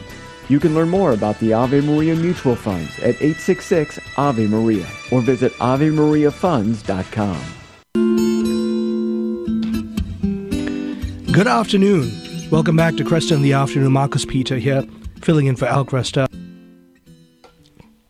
I'm talking to Steve Ray about the biblical narratives that speak about the call of God. And we were talking about specifically today's readings where Samuel is called by God in 1 Samuel chapter 3. So, uh, Steve, you were, you were going to explain to us just how that was explained. Like, how did biblical tradition reconcile this? Because the Levitical law was really strict about the fact that only Levites could perform services upon the altar. And, you know, sleeping before the ark, maintaining the, the, the lamp of the altar, all of these things were Levitical uh, tasks. So, uh, tell us how, how is it that Samuel, whom the scriptures tell us come from the tribe of Ephraim, uh, was able to do this. Yeah, it's it's he's from the tribe of Ephraim, and but he is an Ephratite, and that is he is a Ephra, uh, is Ephratite is another name for Bethlehem. Mm. So it's kind of confusing because he is a, a resident of of Ephratite. That's what he is a, uh, from. But he's also says that he is from Ephraim. Ephraim is uh, interesting because it's not even one of the sons of Jacob. It's not one of the yep. twelve tribes, because you they pulled the tribe of Levi out and replaced it with the two sons of Joseph, right, Ephraim and Manasseh. So he's from one of the sons of of Joseph. So uh, why how that happens, I don't know in this case, other than God makes exceptions, I think at times. and even for example, look at Jesus. He is the high priest, but he's right. not from also he's not from the tribe of Levi or That's the house right. of Aaron. He's from the house of Melchizedek. So obviously there's exceptions to that. And I think that probably, and I'm, but, but you may have a different answer than I am thinking of here, but that God looks at the hearts of people and he, he even in the book of Genesis, what I'm writing it, he, he doesn't always choose the person that you think he's going to choose. That's right. the firstborn son is supposed to be the one that carries on his father's legacy and his father's estate, but very rarely does that happen. You don't. Cain doesn't. That's Abel right. does. It's Seth and you don't have even uh, Jacob and Esau. That's right. Uh, Abraham's not the oldest, and Isaac is not the oldest mm-hmm. of Abraham. Um, so God does exceptional things at times. I, I like the way it refer, the Catechism refers to the sacraments that He is the author of the sacraments, but He is not bound, bound by, by, them. them. Yep. And so he can say, okay, here's Samuel. He's going to be the first of the prophets, but he's also going to to serve in the um, in the house of the Lord too. Yeah, I've seen scholars. Does that make sense? Oh, yeah, absolutely. And I've seen scholars attempt to reconcile that multiple different ways. Uh, some argue that Eli covenanted Samuel into his own family, and when that happens, Samuel is ostensibly a Levite. The second argues that despite the fact that they lived in an in the area of Ephraim, that didn't necessarily mean that they were of the tribe of Ephraim, and that one could possibly argue for a a Levitical lineage. But I mean, either way, the most important lesson we can learn here is that Samuel is singled out because of his heart for the Lord and being the right. last judge, judge and first of the prophets. We, the Lord knew he needed someone who would be completely committed to him, and Samuel proved to be that person. Right. And that's the way God often does. He, uh, often, you know, even David, for example, he is presented him and Solomon as prophet, priest, and king throughout right. the Old Testament. For example, David is the king of the tribe of Judah, but he also wears the ephod and he dances That's in right. the priestly garments in front of the ark. And he is also quite the prophet, isn't he? He wrote 73 of the Psalms. Right. So, so here you have some exceptions as well. Even David and, and uh, Solomon were were acted as priests priestly figures. Yep. Yeah. Yeah, like uh, Solomon blessing the people in Second Kings. Uh, or, right, and calling and the offerings that he offered the, that's right. the bulls. And remember that David ate the showbread in the temple that only the priests were allowed to. Eat. That's right. That's right. Yeah. So so clearly we see allusions here of the fact that the priesthood, while having been delineated to the Levites post Golden Calf incident, was always in the heart of God to be restored to a father-son priesthood, and those yep. of the right heart did receive that blessing before Christ, and Samuel clearly is one of it, uh, one of them. Yep. So I, I want to pivot then to another call narrative, and this is in a small way first, but let's talk about the call of Noah. So, uh, Jon Levenson, Professor Jon Levenson, he talks about how the, in the Hebrews, he, his reading of it is that Noah wasn't perfectly righteous, but he was considered righteous for his time. And you know, like like that's that's a bit of a, a, a, trying to trying to strain the text a little. But in, in, your book, you go through the fact that Noah was living in a righteous manner, and that's why God called him. So tell us about that. And he would also know that, that Noah was he was a righteous man and he was living different than the people around him. Mm-hmm. And and we also have to remember, for example, that that we they didn't have the full revelation that we have today. Right, right. That we you know these guys are living back there was no scripture yet in Noah's time. There was no book of Genesis. There was the tradition that was being passed on, of course, that Moses would have written down then. But uh, we have the full revelation of God, so we may use the word righteous in a different way than than Noah would have thought of being righteous. And also, we have, Job, who is a righteous man and is uh, sinless and did all was right before God. But um, so you have Noah being called because God I'm convinced, looks at people's hearts. That's what he looks at. And he sees, for example, when he chose Abraham, that's the great calling that I like. God called Noah because he knew that Noah would obey him and follow through with all of right. this, even with the scorn and the ridicule of the people around him. Just think mm-hmm. of that for all the time it took to build that ark. They'd be laughing at him. That's right. Uh, so how are you going to get that thing to the water? You know, where's your uh, where's your pickup truck with the uh, boat trailer. You know, how are you going to get that thing to the water? How are you going to steer um, it? You know, where's the rudder? Like, how are you going to sail yeah, it? that's right. So now, excuse me, I got a cold in my chest. Um, but Abraham, you wanted to talk about callings. I, I think that's probably one of my favorite, mm-hmm. call of Abraham, because here's a guy that's living in a very opulent land. He's very successful. He's got mm-hmm. 318 men working for him. He's he's really got quite the opulent lifestyle. Ur of the Chaldees was a very upscale um, community. It was a yeah. very upscale society. Yeah, it would have been and, considered uh, metropolitan for its time.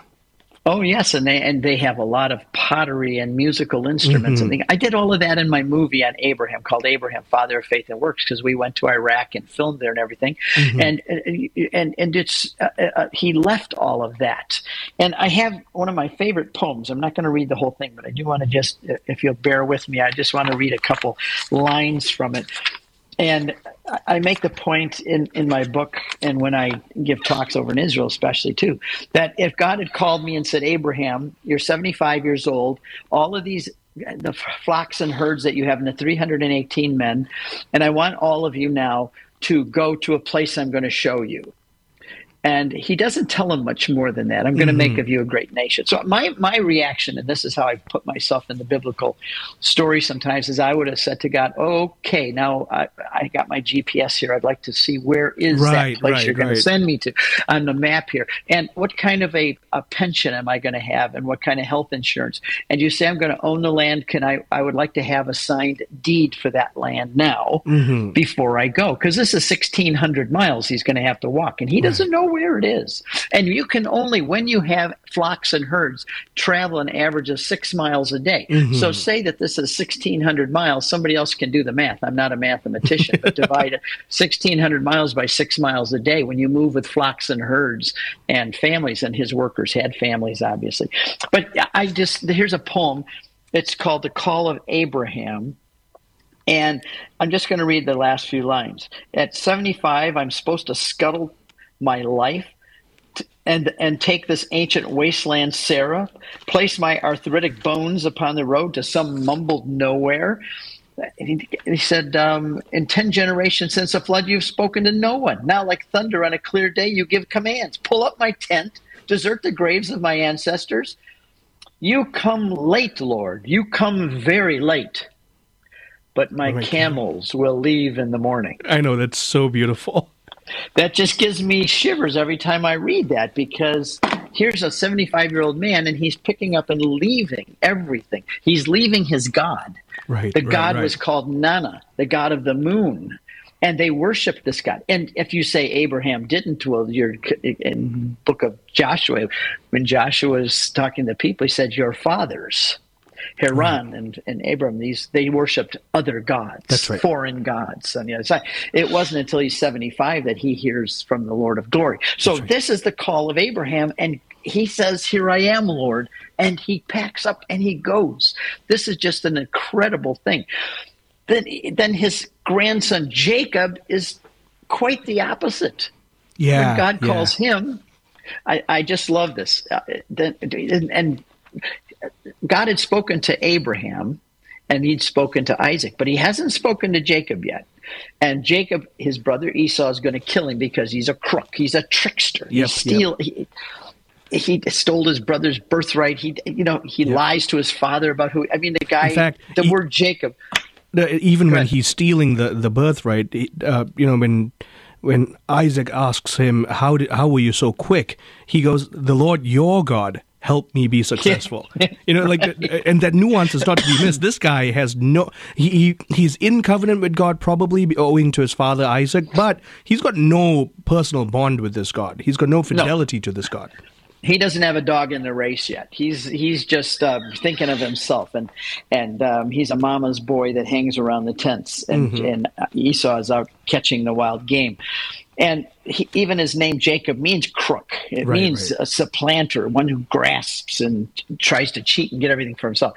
So here, after first time, he's he's fleeing because his brother Esau is going to kill him. He's going to go up to Haran, which is in Turkey of today. Do you want to see it? It's in my movie on Abraham. Mm-hmm. And he, God reveals himself in a dream to him of a ladder and angels going up and down on the ladder. Now, that ladder is very interesting, what that represents.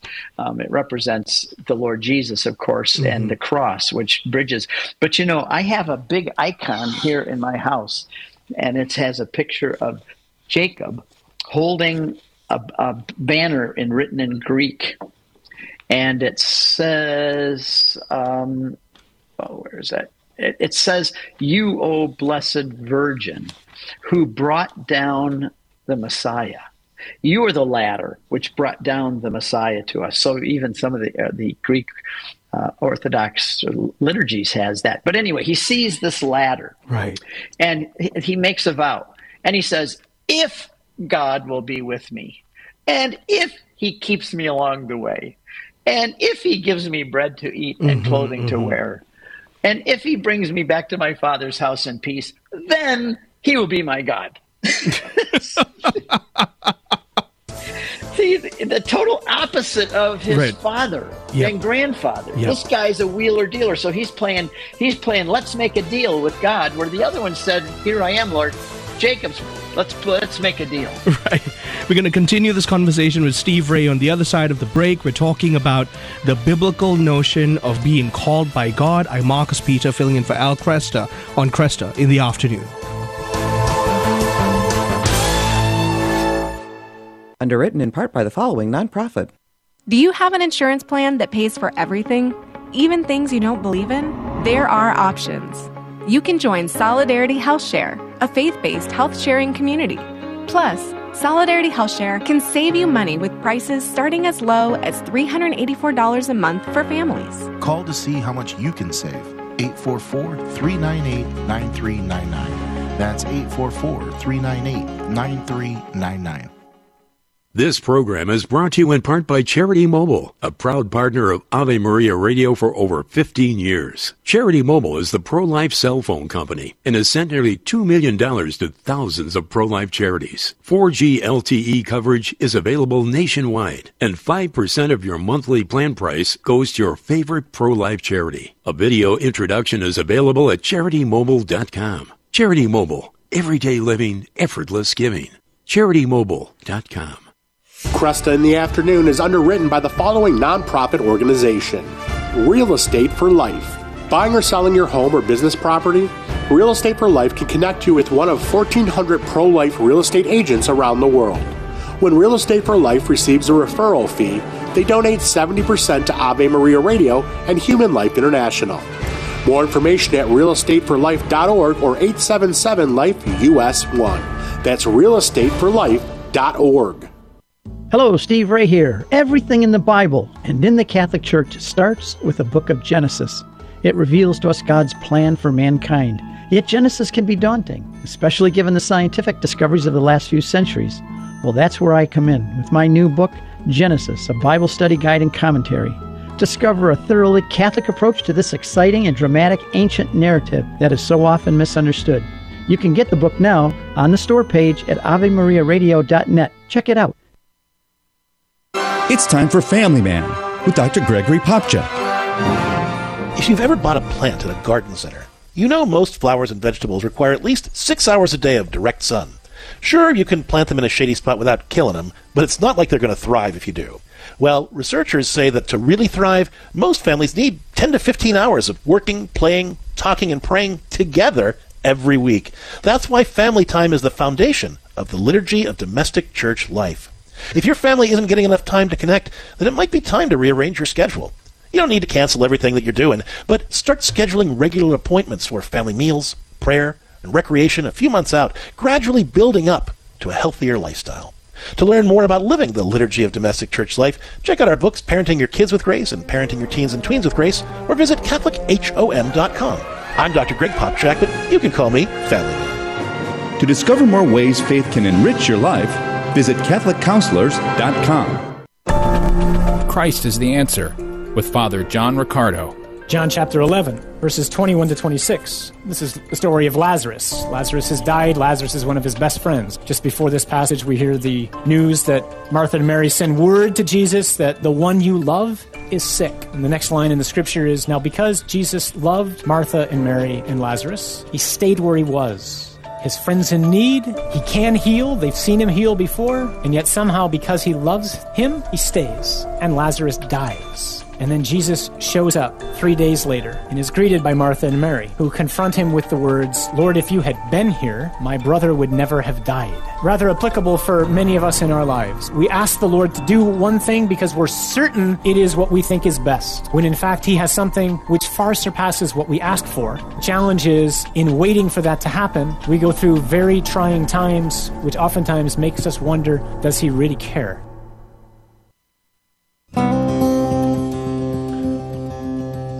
Hey, good afternoon. Welcome back to Kresta in the Afternoon, final segment of the second hour of today's program. We're talking to the renowned Steve Ray about the biblical understanding of biblical narratives about God calling people and what we can learn from this. Now, Steve, before we go on, I really want to have you share with us about some of your new pilgrimage uh, efforts that, that have been going on. So please tell us about them. Well, thank you. And they're all sponsored by Ave Maria Radio, too. All the brochures have mm-hmm. the logo stamped right on the cover. Um, since we have lost, or postponed, I should say, four trips to the Holy Land because of this, four trips to date, what we did is we've inserted a couple of new ones, two domestic and two international. Mm-hmm. So uh, coming up in April, and if anybody wants to join this, they'd have to get it pretty quick, as we're going to St. Augustine, Florida, one of them is, and this is where Catholicism really came to the New World. Yep. These the Spaniards came to Saint Augustine 50 years before the pilgrims arrived. That's right. The first I didn't know that. And I didn't know that. 50 years earlier, it was already a parish and the Mass was already established in mm-hmm. St. Augustine, Florida. And so we're going to go there and see the whole place. There's a lot to see. there. The first uh, Marian shrine, too, the La Leche. So we'll spend time in all those places, have Mass on the beach and everything where they landed. Then the other one we have is Lourdes in Fatima. A lot of people ask me about that one. So mm-hmm. in April, we're also, that one's selling out fast. We're going to go all through Portugal, Spain, and France. We're going to visit um, Santiago de Compostela, the mm-hmm. end of the El Camino, the mm-hmm. tomb of St. James the Apostle. Um, Fatima, we uh, follow the children there and have Mass and do the procession in the evening. Same thing at Lourdes mm-hmm. and Loyola. That's a very nice trip. And then in the summer, we're going to the, um, the Catholic Heritage of Ireland. We've done mm. that before. And that's a beautiful pilgrimage going through Ireland and seeing a lot of the shrines. And of course, we'll spend a half a day at Knock, mm. Our Lady of Knock, and I give a talk there about how that that apparition is all about the Eucharist. Mm. Interestingly enough, that's what this year is about, and it's from the Book of Revelation. The whole um, the whole apparition of Knock was about the revela- about the Book of Revelation from it and about the Eucharist. And then we're going to also do Wisconsin, the shrines of Wisconsin, which right. is um, a very nice one. And you know, there's no jet lag on going to this one. you don't have any jet lag. So, in that, we're going to see the um, uh, National Shrine of St. Joseph, the Shrine of Our Lady of Guadalupe, and Cardinal Burke is going to celebrate Mass and have dinner with us there. Mm-hmm. And we've already got that scheduled. And also, there is the only American approved Marian apparition there in yep. Champion. So, we're going to spend a day at the Marian apparition there, which is quite nice. So, yeah. CatholicConvert.com click on that top link and, uh, and you'll see all of our upcoming pilgrimages. We also have a, a St. Paul cruise. coming up. It's going through all of the 10 biblical sites and Rome. But I don't. That one's filling up really fast. So if that one's, I don't know if people would even be able to get on that one if they don't hurry. So anyway, thanks for letting me mention those. Oh, no problem at all. I mean, all of these are truly evangelistic tools, and uh, I, I've always been convinced that pilgrimages. You know, you, you talk about how uh, the Holy Land is the fifth gospel because Yes. a pilgrimage to the Holy Land is as pedagogical and evangelistic as reading the Gospels, if, if not more so. So I've always believed that pilgrimages always had that effect. So yeah, thank you for sharing that with us. Sure, thank you. So I, want to uh, go back to the readings of today. We're still talking about this notion of biblical narratives of of God calling us, God God calling us out of something, and there really is a thread that unites all of the readings today because it would it would appear on the surface that Mark's gospel completely has no connection to the first reading and the uh, and the responsorial psalm, but that's not true, is it? No, if you just read the the from Samuel and then from Mark, you're kind of it's a head scratcher. What what is the church trying to get us to see here?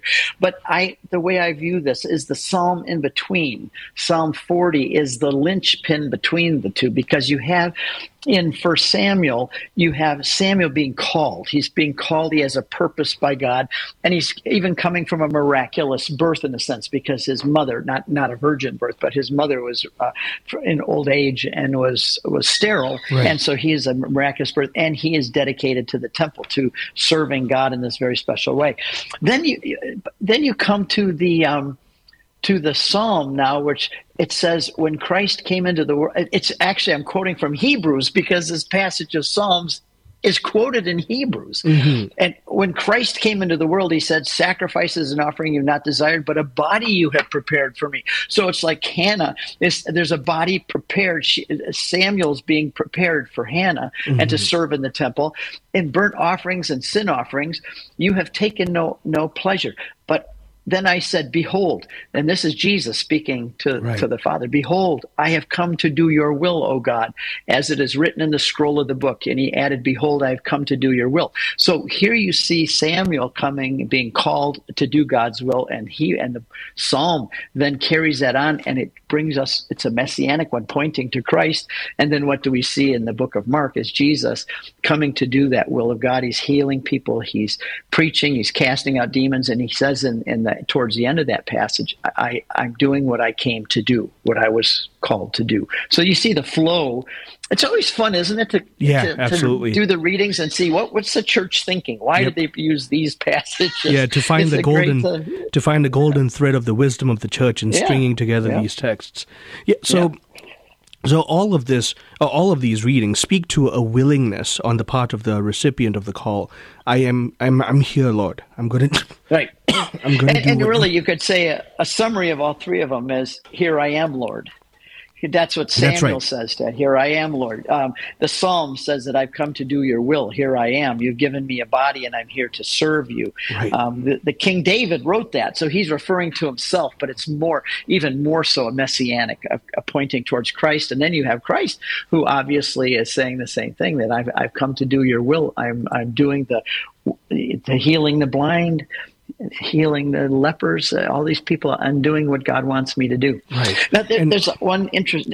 Oh, go ahead. I was going to bring up the mother-in-law of Peter, but go Oh ahead. yeah, you know what? Uh, go ahead and mention that first, and I want to I, I want to pivot the conversation back to Abraham's response juxtaposed to the readings. But go on, please. Okay, good. So we'll try to cover those two things. Um, it says here in this passage in Mark that um, the, Jesus left the synagogue and went to Peter's house. 1st of Mhm. all, being in the Holy Land so many times, they've been in Capernaum, you know that the that the synagogue is a one minute walk to Peter's house. You'd walk out the door of the synagogue and you walk right into Peter's house. So it's it's fun to read a passage like this when you know the geography, when you've been there and you've done it so Mm. many times. And um, Peter had a nice house. He was a businessman. He was no slouch. And um, if you have the house, his house is located between the synagogue and the harbor. So Oh, if you go out one door of Peter's house, you're going to go right into the synagogue, and if you go out the other door, you're right out to the harbor where all the business. So this is like living next door to the governor. Peter was no fool. He was a good businessman, and mm. he had a nice piece of property, their real estate, that uh, was prime uh, prime location. But anyway, says that he healed his mother-in-law, and that word's only used in two different cases in the Bible of Peter's mother-in-law. But it also says that that their mother is going to uh, be opposed to her daughter, That's and a mother-in-law and her daughter-in-law. Those are the two times it's used in the Bible. But it doesn't tell us her name and it doesn't say much about her other than she's there. And what happens probably is her husband died. Mm-hmm. Peter's father. Andrew and Peter lived together in one house. John and James lived together in another house with their father Zebedee. So Peter, in his great, um, you know, this is the way extended families did. When the when the husband dies, he brings the mother-in-law, his wife's mother, to live with them. Right. This is what this is how it's supposed to be. You that's know, right. this is that's the way right. families are supposed to work. This is how the and law so of the covenant works. Right, and that's why she's living there, and she on the other hand, served them. She liked to cook for them and do things for them. So she's part of the family now. Mm-hmm. And uh, it, interestingly enough, there is a passage in Saint Clement of Alexandria. He lived. He died in 215, so he's very early. And it's recorded in Eusebius's the first history of the church ever written, 325. Mm-hmm. And it says that during that during the time of persecutions, they had arrested Peter and his wife. They say this is his words. They say indeed that the blessed Peter, when he beheld his wife being led away to death, rejoiced because of her calling and her return home to heaven, and called out to her as she's going to martyrdom, very encouragingly and comfortingly addressed her by name and said, O thou, remember the Lord. Such mm. was the marriage of the blessed and perfect disposition of those dearest to them. So he calls out to his wife by name. It doesn't put her name here, but he just said, "Oh, thou remember the Lord." Well, what? The, what would you remember? Yes, he she he healed my mother, and and he, uh, he lived with us. Jesus lived with Peter and his wife and mother-in-law for three years. Mm. That was his headquarters. Right. So she would, of course, she would remember how Jesus ate. She'd remember how he snored. She would remember the Lord in ways we can never remember him. Mm-hmm. But that that's interesting. Now, there's also another um, writings and, and acknowledging that he had a daughter named Petronilla. And some argue that it was only a spiritual daughter in the sense of a conversion, but the, she's an early saint. She is in the Roman martyrology, and there is a chapel to her and a picture of her being buried in St. Peter's Basilica. If you go in the front nave and you go up to the transepts, the one on the right hand side is where you have confessionals. If you go past the confessionals, there is the chapel to Petronilla, who is Peter's daughter. Mm. So there's a little when you read that passage about mother-in-law, it's good to stop and say, well, what do we know? Is there anything we know That's about right. her? Do and also, we know that the apostles, uh, Peter took his wife with him when he traveled, because in um, First Corinthians, Paul says, "Do not I also? I don't charge you Corinthians anything. I do everything for free, but I have the right. I have the right to bring a wife like the others do. That's right. Peter and Philip. Like Cephas they does, take yes. their wives with them. Yeah, but they don't get mentioned. But it says right there that they took their wives with them on their missions. So so it's kind of fun to take a passage like that and just zoom in on that one line mother-in-law and, and dig down a little bit it brings a lot of interesting history right right it does now uh, just drawing back to the theme of everything we've been talking about then uh, it's clear peter his bride his daughter uh, and and all of the apostles, when when one is called by the Lord, it's very clear that sacrifice is involved. Now you can wheel and deal with God the way Jacob did, but no matter as Dr. Hahn is fond of saying, those who try their hardest to thwart the will of God inadvertently wind up bringing it about anyways. Yep, and here we and one of the things you wanted to talk about was another call that Abraham had, which was really a devastating call. Abraham, Abraham, and he said, "Here I am." See, right, there's right. those words again. Here I am, Lord. It's that's the response we give to him. Here, mm-hmm. I, here I am means I'm not only here in your presence, but I'm listening and ready to obey. That's right. what that phrase means. Take your son, your only son, whom you love, and take him to the land of Moriah and offer him as a burnt offering. Mm-hmm. Can you imagine? This boy's probably 15, 16 years old now. He's the love of your life.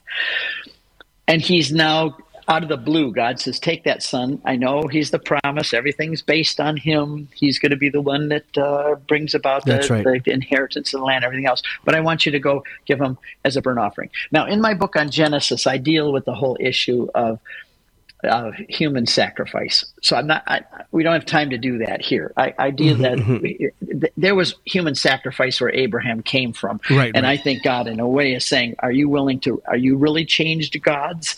Are you really willing to do for me what you would have done for Nanna? Mm-hmm. Human sacrifice." But the interesting thing here, when God tells Abraham to offer his son. And we call it always offering his son, but the Jews don't. They call it the, the binding, which yeah. means the you're right, the binding. because he didn't offer him. He was going to. Right. But all that he did was bound him and got him ready. So they call it the Akedah. But anyway, it wasn't a, it wasn't an obje- a, a command. He it's a way it's softened. It's almost will you do this? right. Me? Right, exactly. And Abraham willingly responds. Now, thank you, Steve. I'd love to continue conversations like this in the future. I've been talking to Steve Ray, pilgrimage leader and prolific author. I'm Marcus Peter, filling in for Al Kresta on Kresta in the afternoon.